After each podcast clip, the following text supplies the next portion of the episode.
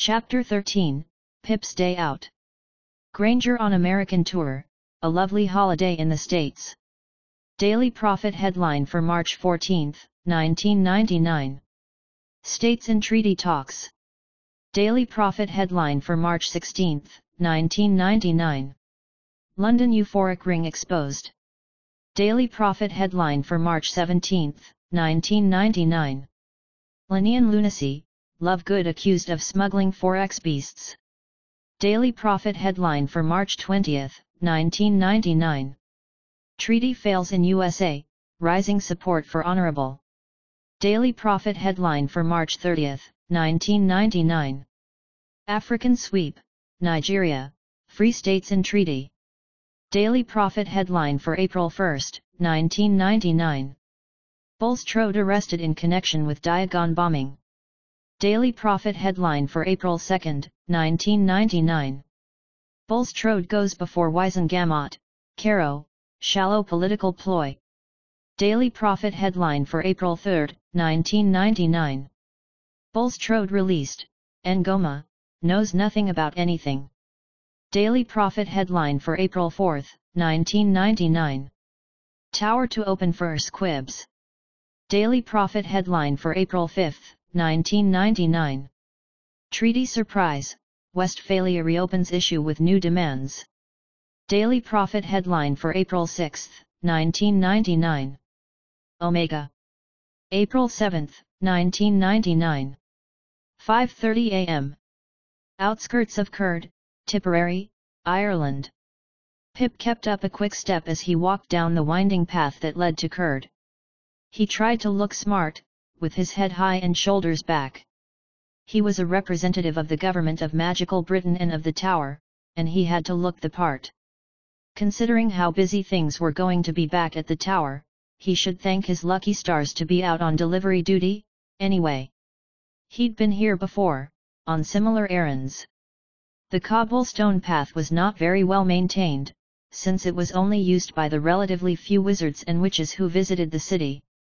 You weren't allowed to apparate or fly directly into Kurd, you had to go to a welcome platform, a cleared dirt area a half mile away from the city, and then walk down the welcome path, on which rough cobblestones you might stub your toe, through the welcome gate, which crawled with wards and precautions. Considering the names of everything, he thought sourly, it wasn't very ruddy welcoming at all. There was a chill in the air at this early hour. It felt pleasant on Pip's face, since it didn't touch the rest of him thanks to a warming charm. It reminded him of something he could remember his dad liked to say, quoting from a book and tugging on his beard with solemnity, there is no quality in this world that is not what it is merely by contrast. Pip felt vaguely guilty at the thought. He'd never been much for reading, and particularly not muggle books. He really should try to read something this month a real book, not just the adventures of Martin Miggs, the Mad Muggle. Wasn't there a new Lockhart out? He'd liked the vampire one. Curd lay before him the town of towers. Low sandstone buildings with sloping walls were all topped with at least one conical tower. None of the towers were very high. Pip supposed that was probably because the Gobies couldn't build Floo networks, and it would be a bother to go up and down a lot of stairs. Maybe that would change, soon. Pip sighed as he marched down the path. The town looked like it had been made out of a child's toy blocks. A few minutes along, he was finally nearing the outskirts. He passed a pair of guards sitting in a small pavilion next to the welcome gate, and nodded to them with great dignity as he passed through. The two goblins were armored in silver plate, cuirass, cuisses, and vambraces. They didn't wear any helmets, so he could see them grin horribly at him. Their short spears sat on a rack nearby, but they didn't even bother to get up. Maybe they recognized him Pip had a bit of trouble telling goblins apart, except for Podrut and Material Methods, who had a distinctive notch in his right ear, but the goblins never seemed to have the same problem with humans. Wait, should he have said something to them? He'd just nodded to them and hadn't said anything. They hadn't looked bothered, though. Just bored. But he didn't want them to think he was rude, or that the tower was rude, or anything. JC had said that goblins valued truth more than anything, and that they were suspicious of politeness, but Pip thought that was probably just something they wanted everyone to think. It probably made people trust Gringotts more. Although JC did seem like she would know, as a senior Auror she was all sharp edges and grimness. Plus he'd heard that she had some gobby blood. But that might just be one of the rumors probies passed around during training, on account of her wide mouth and the largish ears that poked out of her curly black hair, and because she was so skinny. It could be true, but there were rumors like that about everyone who was even a little different. Tall people had giantish ancestry, pretty people had Veela ancestry, people with bad teeth had Mermish ancestry. Silly, really. When he'd been stationed in Nurmengard, there had been a German Auror with really red hair, and he'd heard someone whisper with complete seriousness that she had Phoenix ancestry, which didn't even make any sense. That would have meant that someone had been with a phoenix at some point, and then, what, hatched a baby with it.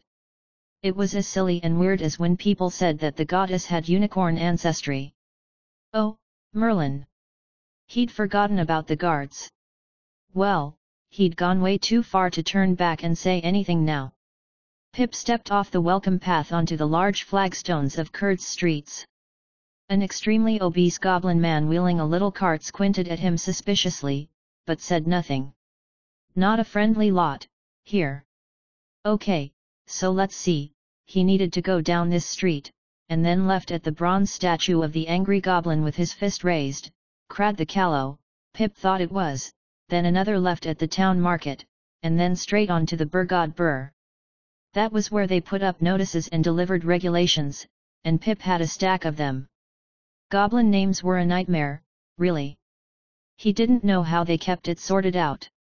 Kurd's government was in the Burgod Burr, while Ackles was in the Urgadur, and if you confused those they thought it was really funny even though they sounded almost identical to humans. And they kept using the same names with no surname, the chief goldsmith of Gringotts right now was Haddad, not to be confused with Haddad the Silent or Haddad the Hallowed from Goblin history, wait, was it Hadrad the Hallowed? And all the buildings were called things like Podal Paul, Sug Warn Sug, Tog, and whatnot. Impossible to keep them straight. He knew that the way place name syllables were repeated meant something about the purpose of the building, but he'd never been much for gobbledygook. It all just sounded silly to him, instead, like the babbling of a baby. Pip followed the street, glancing around as he walked. Part of the reason they did this by hand, instead of by owl, was that it gave them a chance to take a look at things. Tourism in Kurd or Ackle was discouraged, and so the only way to keep tabs on the goblins was with regular official visits. Pip knew that they'd been a lot more intrusive in the past, with wizarding inspectors and regulators and so on, always barging in on the gobies and making sure everything was on the up and up. That made sense to him, since every witch and wizard knew how violent they could be.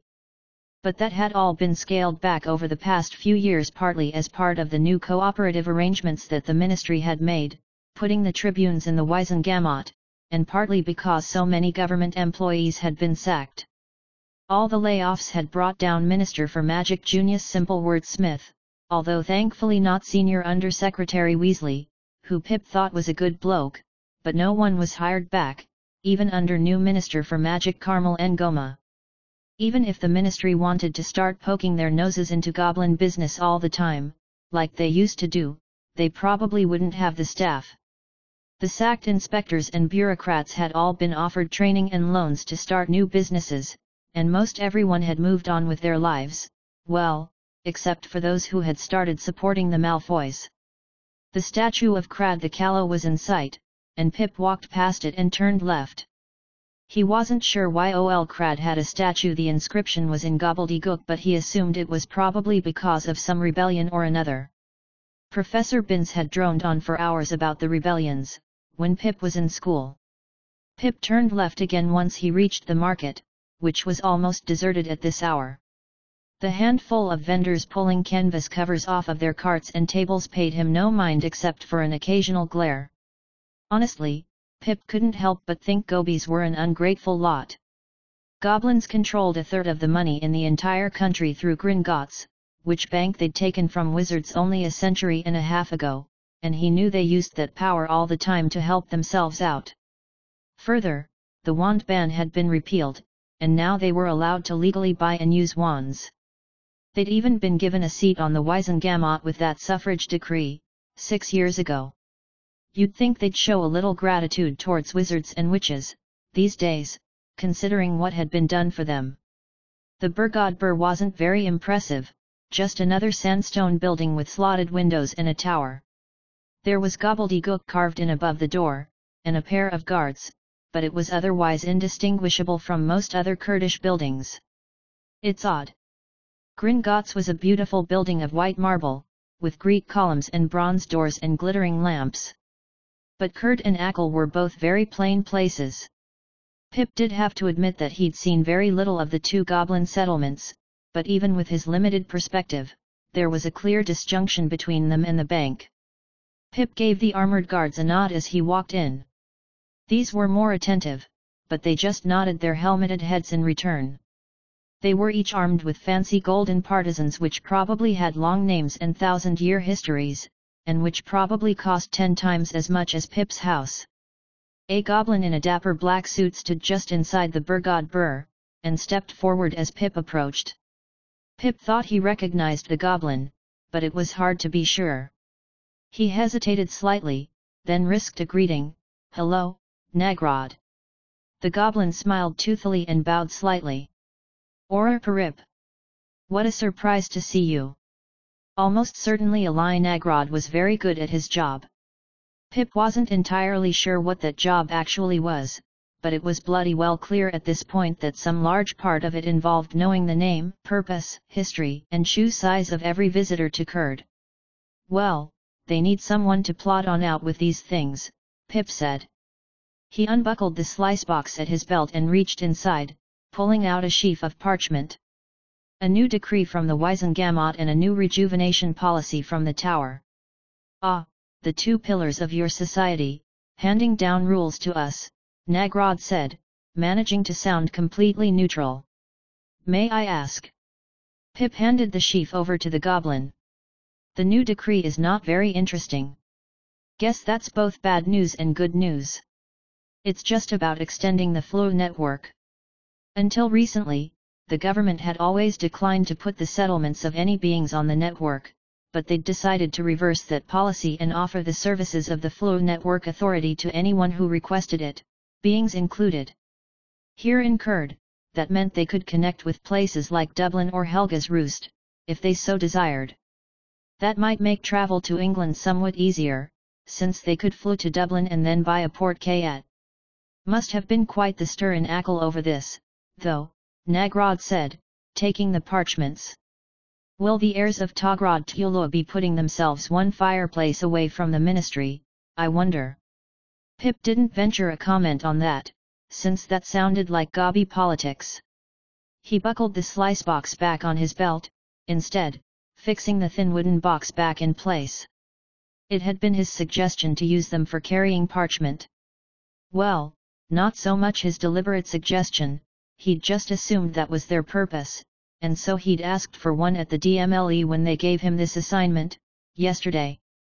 Chief Auror Diggory hadn't known what he was talking about, but Pip had gone back to the tower and asked around, and Mr. Potter himself had been delighted by the idea.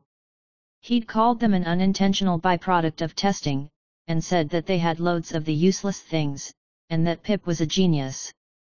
Pip had told his mother about it, and she'd baked him a whirlybird cake to celebrate. Nagrod glanced over the first few sheets, before looking back up. The goblin's long nose was crooked at the arch, and looked more like a hawk's beak than a nose. He blinked owlishly for a moment, then asked Pip, and what news from the tower? Even less exciting for you, I'm afraid. They're opening up rejuvenation to muggles. Direct relatives and squibs and all that. Pip shrugged. This would be big news in London, Godric's Hollow, and other human settlements, but less so for beings, who were already enjoying the benefits of rejuvenation and safety poles. Madame Bones had put precautions in place to make sure everything went in an orderly fashion, there were going to be special groups of Aurors stationed at the poles, in addition to the normal pairs of clinic workers who manned those stations, to make sure that the tower didn't get mobbed as it first opened its doors to muggles. It was still only a small fraction of muggles, but there was always a rush whenever any new group was allowed to rejuvenate. When British merfolk signed on to the Treaty for Health and Life in late 1997, Pip had heard that they were shipping in water tanks of old and sick and dying half people from the Black Lake and Loch Lomond for a solid two days. Before his time in the tower, of course, but the other Aurors talked about it, mostly because of the smell. This will be a busy day for you, then, Nagrod said. He lowered the sheaf of papers, after looking carefully for any surprises. What is a direct relative, though? Mother, brother, uncle, grandfather, cousin, brother-in-law, second cousin twice removed, you will be having many arguments about this. Not me, at least, not today, Pip said, brightly. I'm out on delivery, all day. Here, Dublin, and Helga's Roost, then over to Godric's Hollow and Ackle and down to Wales and all over London. His list of destinations was a long one, these decrees went out to every sizable community in Britain. And anyway, they spell out who's eligible, but they're usually really soft about that kind of thing. Anyone who's seriously hurt, they whisk them right in, as fast as they can. Really? How interesting, say, where else are you heading, today? Nagrod said, thoughtfully. Pip didn't like where this was going, and he'd spent enough time here. He still had that bloody long walk back to the welcome platform. And honestly, what sort of question was that? Was Nagrod trying to chat him up? Pip briefly considered what that would be like, and then cleared his throat loudly. Yes, well, I better be going. You'll put those up, will you? he said, uncomfortably. It would be my pleasure, Auror Pip, Nagrod said, smiling widely. Sharp little teeth shone whitely from behind thick little lips. Pip nodded firmly and he hoped professionally, and got out of there. Today was going to be a long day, full of cryptic conversations, he could tell already. Omega. April 7, 1999. 3.01 p.m. Diagon Alley, London, England.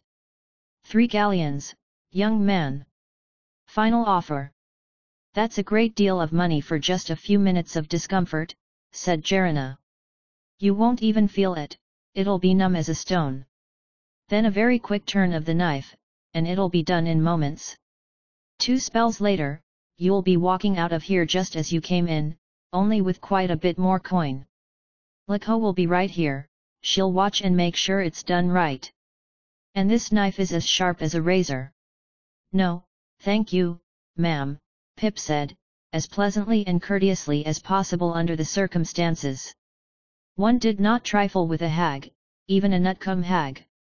Even if you were an Auror and you were there on official business. No trifling. I apologize, but I think it would make me uncomfortable, and I must decline. It's a waste, is all, said Jarina, sadly. Young fellow like you, athletic type, good calves. Firm and lean. Four galleons. Jarina, said Lakho, warningly. The elder hag stood nearby, arms crossed. Stout almost to the point of obesity, with a spine that twisted into a hump and greyish skin, Lakho was firm with her flock. Two long yellow teeth jutted up past her stern lips. Jarina grimaced, scrunching up her wart-covered face in suffering. Pip had seen a play once about an Italian named Ugolino. The leading actor had torn at his clothes and howled at the sky and beat the ground with his fists. He had wept until his eyes looked raw and his mouth was a round O of unhappiness. And yet there was far more pain in Jarina's expression right at this moment, twisted in agony and need, as she begged to be allowed to eat his flesh. He almost agreed, just to give her some relief. Jarina, Lakho repeated, and the younger hag turned away, slamming her fists down against her legs. Jarina stalked away, out of the parlour and out of sight. Pip didn't permit himself a sigh or a change in posture, but kept a pleasant smile stiffly pasted on his mouth. His cheeks hurt from maintaining it. Liko watched Jarana go, then turned to Pip. I apologize, Auror Parip. She is young, and it is difficult. I understand, ma'am, and accept your apology, he said. Did that sound false? Damn it, Pip. Be sincere, be sincere, be sincere, be sincere. I hope that Miss Jarana soon feels better. Liko nodded absently, turning to look back at where Jarana had gone. The older hag's eyes were a tawny and beautiful gold, quite out of keeping with the rest of her physical hideousness.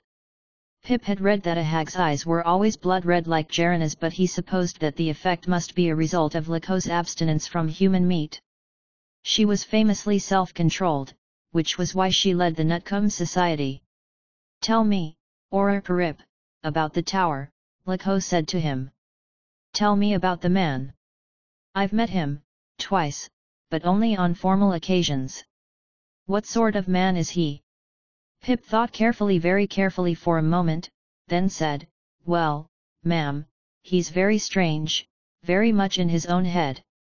He makes jokes that no one understands, like calling Aurors red shirts. And I think he's a little lonely. But maybe that's like most people in power. He considered for another long moment. He didn't want to give a bad impression of Mr. Potter. But neither was he going to lie or dissemble. Not here. No trifling. I think probably the most important thing about him is that he doesn't want anyone to get hurt. Liko nodded, and Pip got the impression that she was no longer paying attention. Hags could see things that no one else could see. It wasn't the future, exactly. They just seemed to reach bizarre and inexplicable conclusions some of which ended up being eerily efficacious, while others, well, one famous hag had insisted that she was meant to be married to a teenage boy that she'd just met. That had made headlines for weeks. Honoria Nutcombe herself would only ever say that they could see all the things that were real.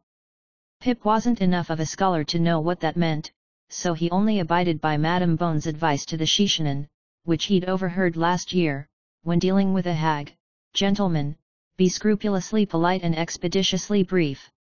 These hags, at least, were trying to be civilized. He didn't know what they ate, when they couldn't get someone to agree to sell them a bit of themselves, but it seemed quite difficult for them. Maybe they didn't really have to eat at all. Pip had no interest in loitering about to find out. After a bit, Liko spoke up again, asking, and does he know the cause of the narrowing? Pip had not the smallest idea what that might mean, and so he erred on the side of caution. I don't know, ma'am. Very well. Thank you, then, Auror Parip. Good afternoon. All day like this, Pip thought glumly, as he bowed slightly and left the Nutcombe Society. His smile was still plastered on his face. He'd already been to Curd, Dublin, Helga's Roost, and Godric's Hollow, and at every stop there was someone asking him things that were entirely unanswerable about recent events or the tower or rejuvenation, asking about things that their seers or oniromancers or Nilodorict had told them. Maybe there was a reason Diggory kept sending him on these assignments. Omega. April 7, 1999. 3.04 p.m. Sailor Sprig, The Forbidden Forest, Scotland. No, sir, I don't know what the meaning of is, is, Pip said, patiently. Just the usual meaning, I suppose. Runewit rumbled deep in his chest and struck the dirt with an idle hoof. What is usual to me may not be usual to you, human. The subordination of the rigor of definition to the glib gesturing towards usual by which you mean, custom, the humbling of writing beneath a speech dreaming its plenitude, such are the gestures required by an onto theology determining the archaeological and eschatological meaning of being as presence, as parousia, as life without difference, another name for death, historical metonymy where God's name holds death in check. That is why, if this movement begins its era in the form of Platonism, it ends in infinitist metaphysics. If we follow your feeble logic where it will, there is no end to our questioning we'll never really communicate, since we'll never know what a word truly means. He gestured with an immense spear at the sky, as though waving the needle point at the futility of language. Runewit, you are speaking in deliberately difficult language, and that is why you are not really communicating, said Cloudbirth, who was standing nearby. He clopped over, flanks shining in the sun overhead. Just speak clearly, and trust that you will make your point. Don't try to hide in jargon like the Fontainebleau. Pip nodded gratefully at Cloudbirth, but the centaur wasn't done. Cloudbirth went on, and his dangerous, flashing eye cut off Pip before he could speak, the same principle holds, you know, for more everyday matters. Even in social life, you will never make a good impression on other people until you stop thinking about what sort of impression you are making. Even in literature and art, no man who bothers about originality will ever be original whereas if you simply try to tell the truth you will, 9 times out of 10, become original without ever having noticed it. The principle runs through all life from top to bottom, give up yourself, and you will find your real self. Is there anyone else I can speak to, sir? Pip asked, politely. Elder Glenstorm, called Runewit, gesturing across the clearing at a centaur who was standing next to one of the rough bark shacks that were the only buildings at the Sailor Sprig. The named centaur looked up from his book, startled, and put it carefully on a shelf within one of the shacks, and trotted over. He took a wide berth around the center of the grassy clearing, where the sacred sapling grew. Afternoon, Glenstorm said. He was a blue roan, with broad sides of a dusty grey. A longbow was slung across his human torso, and a quiver of arrows swung along his equine shoulder, kept from a braiding with an oilcloth. Are you two foals harassing this young human? Elder Glenstorm has a smooth mouth, and much experience speaking with humans, said Cloudbirth, kindly. We learn to think first, and it is only with time that we develop concision. Thank why began Pip, but Cloudbirth wasn't finished. We do our best, of course, continued Cloudbirth, but some of the humans from your ministry have given very unbalanced accounts of our aim, as though the wine which is the reward of all our labors was the anguish and bewilderment of a human. We merely follow a general rule, in all activities of mind which favor our cause of wisdom, encourage oneself to be unself-conscious and to concentrate on that object, but in all other activities bend the mind back on itself and fix the attention inward. It is the best way to restrain our native temperaments. Enough, enough, murmured Glenstorm. Cloudbirth frowned and thumped the ground. The elder centaur turned to Pip. It is unwise to come to the sailor sprig without good cause, or Matters between our peoples have much improved, of late, but cross half a distance and half yet remains. Oh, Merlin! I would like to post these two announcements. One is from the ministry, and one is from the tower, Pip said, remaining as calm as he was able. I don't think either of them affect your people very much. We will be the judge of that, said Glenstorm, curtly. At least he was brief. Pip handed the sheaf of parchment up to the elder centaur, happy to be rid of his charge and eager to be gone. Yes, well, Pip said, backing up, please do. One never really recognized just how ruddy big a horseman could be until you were standing uncomfortably in the middle of three of them. More to do with wizardkin than the people, Glenstorm said to Runewit, after scanning the sheaf of parchment. The Auror is quite right. I will speak to the other elders about this, but I see nothing to intrude upon us, here. We will be able to keep our hands clean. Firenze is wrong, again. Runewit hefted his spear in one hand and transferred it to the other, as if impatient with it. Pip wasn't exactly sure if Runewit was a posted guard here, or just carrying the spear for protection or a ceremony or, some other unknowable mysterious centaur purpose. They were proper weird. They were an exceedingly private and outrageously proud people, only sending out rare emissaries to wizard kind when they felt forced to do so. Not a single one had consented to be rejuvenated or even healed by the tower, despite the Sailor Sprig's safety pole. Pip's head of house back in school, Severus Snape, had once spoken of centaurs in the common room, when a plot was being hatched to get rid of Professor Trelawney, who was widely believed to favor Gryffindor students.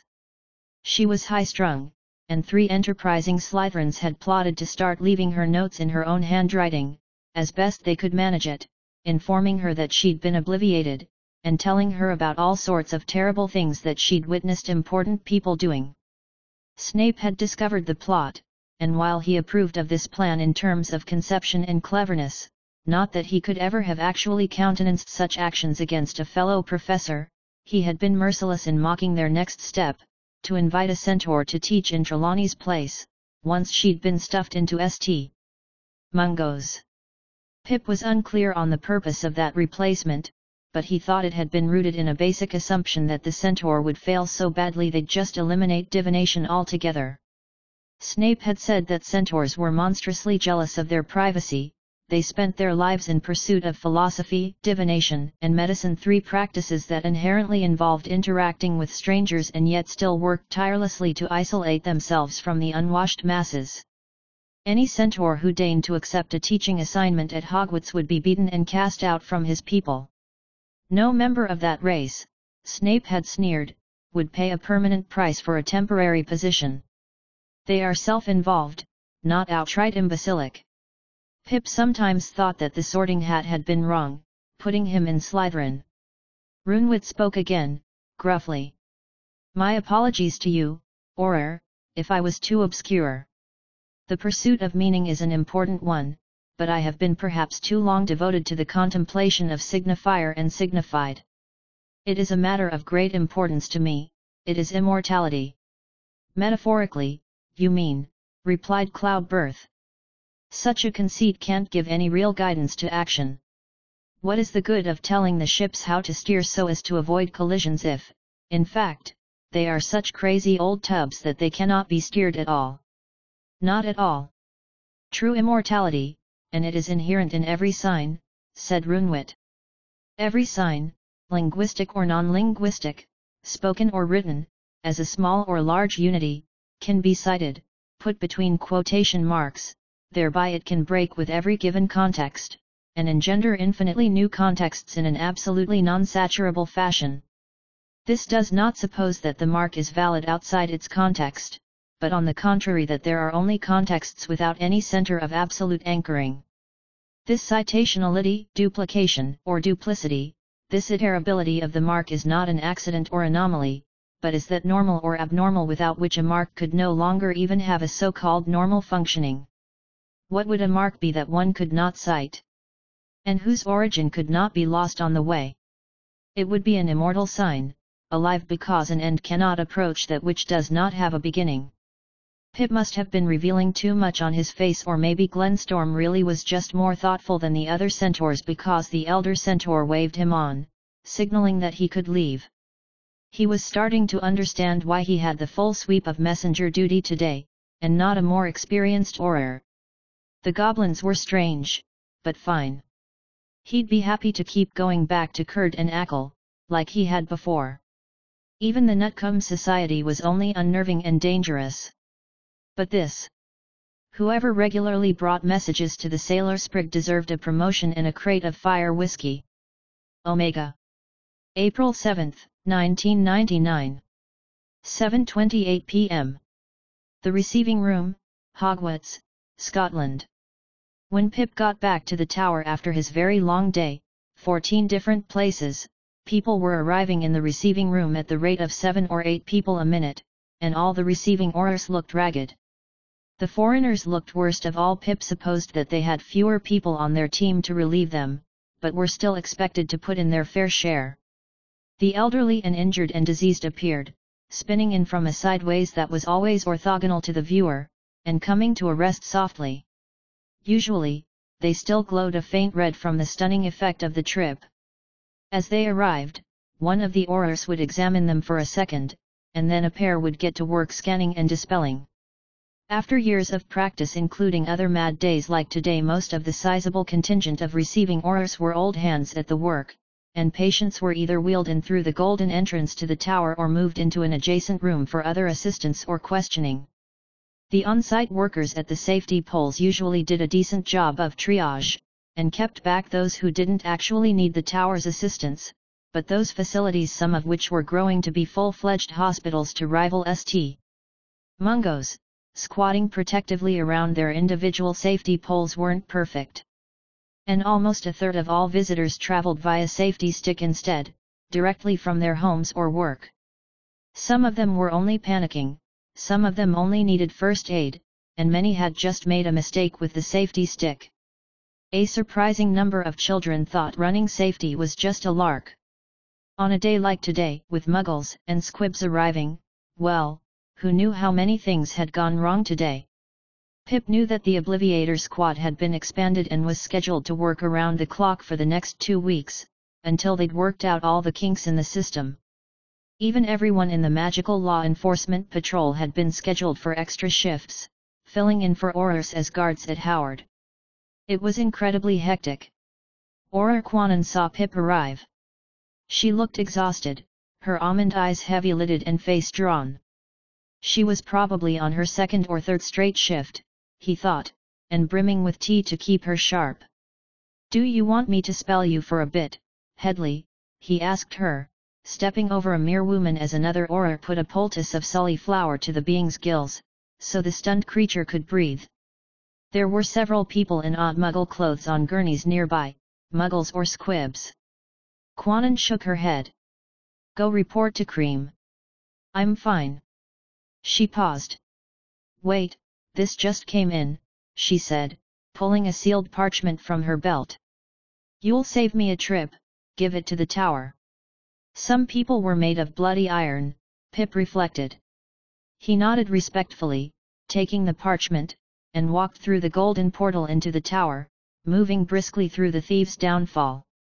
Britain, Italy, Germany, Norden, France, the Free States, Nigeria, and half a dozen more states, their dying and desperately diseased streamed into the tower all around Pip. He was back in the beating heart of the world once more. His chest swelled with pride, though he knew that was silly. He was just a small part of it. But to be here, now, being sent personally on missions for the tower. The clinic was bursting, Pip could see from his brief glance inside. Temporary bunks had been set up along the walls to accommodate those patients who had been healed and were just waiting on their dismissal, each one tagged with labels indicating time and healer.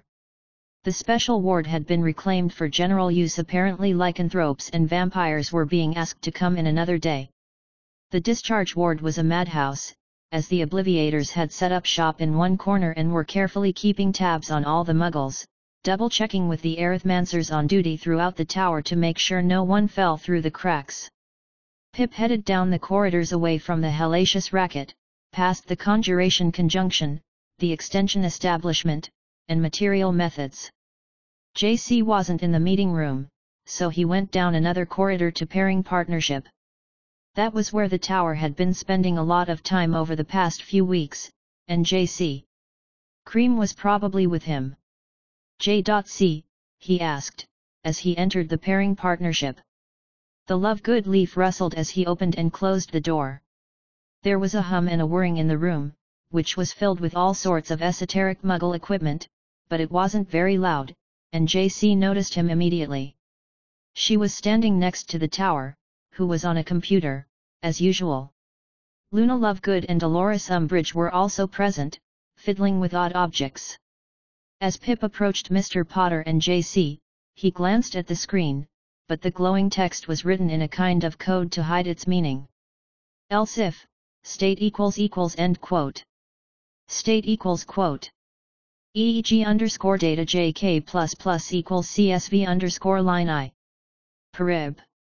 Any problems today? JC asked, her voice sharp.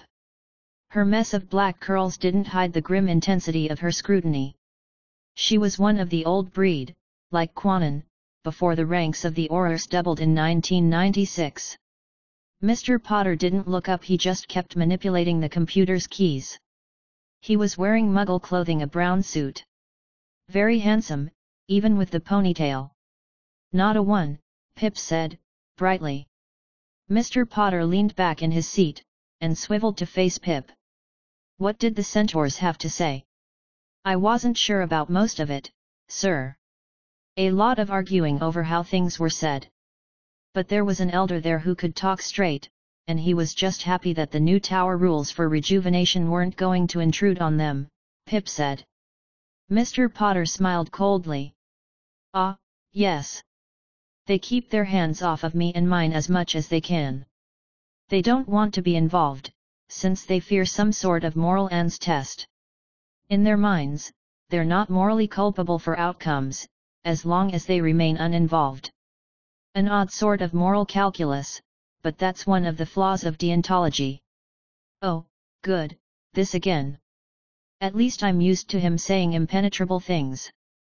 They get what they deserve, though, nasty creatures are sentencing themselves to their own punishment, said Miss Umbridge. It was odd to see her, here, one of the only middle-aged people who worked in the tower or with the unspeakables who hadn't been rejuvenated. She was plump and shiny and unpleasant, wearing a fluffy pink cardigan. There's probably a better explanation, Miss Lovegood said. The blonde witch had an odd-looking bonnet in her hands. Blibbering humdingers, rampant gum disease, a sustained private propaganda campaign, could be anything. She paused although the last one of those is most likely. What on earth is a blibbering humdinger? asked Miss Umbridge, with a sweetness that covered her contempt with a thin layer of syrupy falseness. It's a dreadful dark creature that infects you when you're young, Miss Lovegood replied, turning back to the muggle-made bonnet in her hands and fixing a metal wire into it.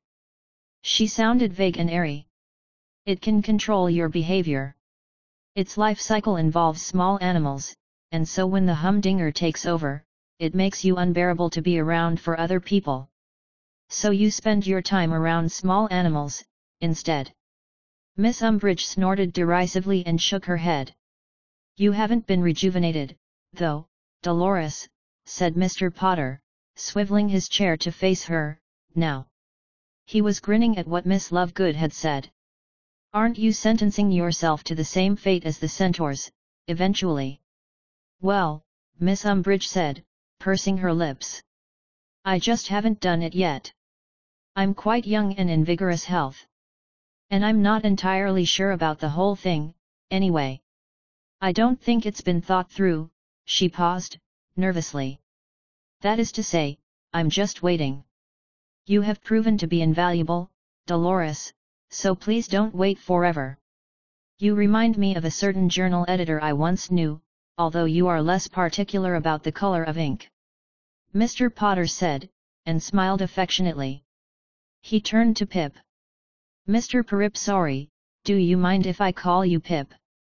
Pip felt such a warm glow of pride that it threatened to stifle him, but he managed to say, Please do, sir. Pip, have you heard anyone talking about the three today? Or about new and powerful magic they've seen? A new sort of dark mark, that wipes memories? You get along very well with everyone, and people talk around you, did you hear anything like that? The three, sir. Pip scratched his head. I'm not sure, you mean the Shishanan? No, not Neville and the twins, Harry said, shaking his head. He grinned again. Although that would be a particularly terrifying possibility. Just keep your ears open, will you? Pip nodded, puzzled. Yes, sir. He started, remembering. Oh, sir, Auror gave me this for you. JC scowled ferociously at Pip as he handed over the sealed parchment. The tower took it and broke the seal, scanning the contents rapidly. Cappadocia and the Sawat appear to be in secret negotiations over a treaty, he mused. It'll be in the Prophet tomorrow. Miss Lovegood looked up, surprise wiping away her dreamy expression. They're joining the treaty. That's wonderful, Harry. And, surprising. A treaty of independence, said Mr. Potter. With the Malfoys organization. They're enlisting with the Honourable. He handed the missive to Miss Lovegood, and Miss Umbridge crowded next to her to read it, as well. What does this mean, sir? asked Pip. He felt a small twinge of fear in his guts, but it was overwhelmed by awe and joy at his place in things. I'm not sure, said the tower, and fell silent. It was by far the scariest thing Pip had seen all day. Omega. Note, this is the end of Arc 1 of significant digits. The next chapter will go up in two weeks. It will be a flashback chapter, prior to the start of Arc 2. It will be called Azkaban.